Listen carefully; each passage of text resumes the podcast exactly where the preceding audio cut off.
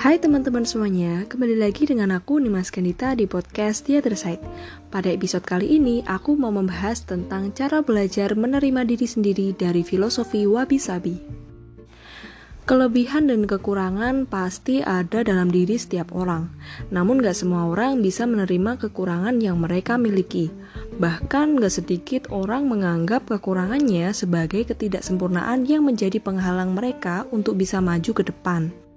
Biasanya, orang yang seperti ini adalah orang yang suka banget menyalahkan keadaan tanpa mencoba untuk mencari jalan lain agar bisa mencapai yang diinginkan. Ketidaksempurnaan yang kita miliki merupakan sesuatu yang membentuk kita sebagai diri kita yang sebenarnya, dan bahkan bisa menjadi hal yang membuat diri kita menjadi unik. Kita terkadang terlalu fokus melihat ketidaksempurnaan sebagai satu hal yang jelek dan gak perlu diakui. Padahal mungkin ada keindahan tersembunyi di balik ketidaksempurnaan yang kita miliki. Nah, inilah nilai yang ada dalam filosofi wabi-sabi yang akan kita bahas di podcast kali ini. Sebenarnya wabi-sabi itu apa sih? Wabi-sabi adalah sebuah konsep asal dari negeri Sakura yang mendorong kita untuk terus mencari keindahan dalam ketidaksempurnaan dan menerima siklus kehidupan yang lebih alami. Filosofi ini pertama kali diciptakan oleh filsuf asal Jepang bernama Senno-Rikyu sekitar abad ke-14. Wabi sendiri adalah tentang bagaimana menemukan keindahan dalam kesederhanaan. Konsep ini mengajak kita untuk membuka hati dan menemukan kepuasan jiwa dari hal-hal sederhana yang ada di sekitar kita. Hal ini sama dengan kata-kata yang sering banget kita dengar, bahagia itu sederhana.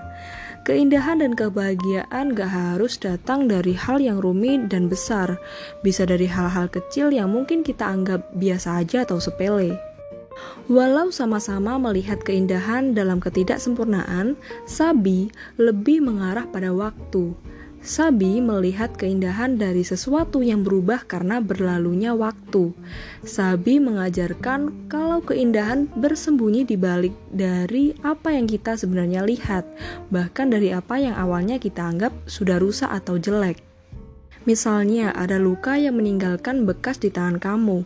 Luka itu karena kamu terjatuh akibat menolong seekor kucing yang hampir tertabrak motor atau menolong seseorang. Di situlah letak keindahan dirimu, kebaikan yang kamu miliki terhadap lingkungan sekitarmu. Wabi-sabi menghargai sesuatu yang gak sempurna dan sesuatu yang rapuh. Begitupun kita, ada ketidaksempurnaan dan kerapuhan dalam diri kita. Tapi filosofi wabi-sabi ini mengatakan bahwa itulah keindahan dalam diri kita yang sebenarnya. Makanya, sudah seharusnya kita menerima ketidaksempurnaan itu sebagai bentuk apresiasi kepada keindahan diri, baik yang terlihat maupun yang gak terlihat. Nah, membahas wabi-sabi nih, ada tips menerima ketidaksempurnaan diri ala filosofi wabi-sabi. Yang pertama, menerima apa adanya. Hal pertama yang perlu kamu lakukan adalah menerima diri kamu apa adanya. Terdengar sederhana banget kan? Tapi buat menerapkan ini nggak semudah itu, dan mungkin kamu butuh waktu yang cukup lama. Seringkali malah kita jauh lebih mudah menerima keadaan diri orang lain yang apa adanya, terutama orang-orang yang kita sayang. Seakan ada standar ganda untuk diri sendiri sehingga kita jauh lebih strict dan menuntut ini itu ke diri sendiri. Coba deh untuk turunin dikit standar itu dan lebih baik lagi ke diri sendiri. Terkadang yang buat kita sulit untuk mencintai diri sendiri adalah ekspektasi yang kamu tanam pada diri. Dan hal itu yang membuat bumerang buat diri kamu sendiri nantinya. Yang kedua adalah fokus pada hal-hal yang positif.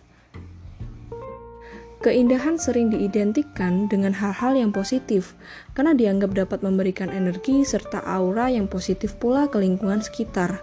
Kamu bisa memulai untuk lebih memfokuskan dirimu pada hal-hal baik dari sekecil apa pun itu. Memiliki pola pikir yang positif gak hanya memberikan dampak baik untuk kesehatan mental, tapi juga fisik. Pikiran yang fresh bakal buat kamu jadi jauh lebih percaya diri dan bikin suasana hati kamu lebih cerah dan ceria. Tapi kamu juga harus ingat, ada batasan yang harus kamu perhatikan karena jangan sampai kamu terjerumus di lingkungan toxic positivity yang malah bikin kamu merugikan diri sendiri. Yang utama adalah cintai dirimu sebelum mencintai orang lain. Sekian podcast episode kali ini, sampai jumpa di episode selanjutnya.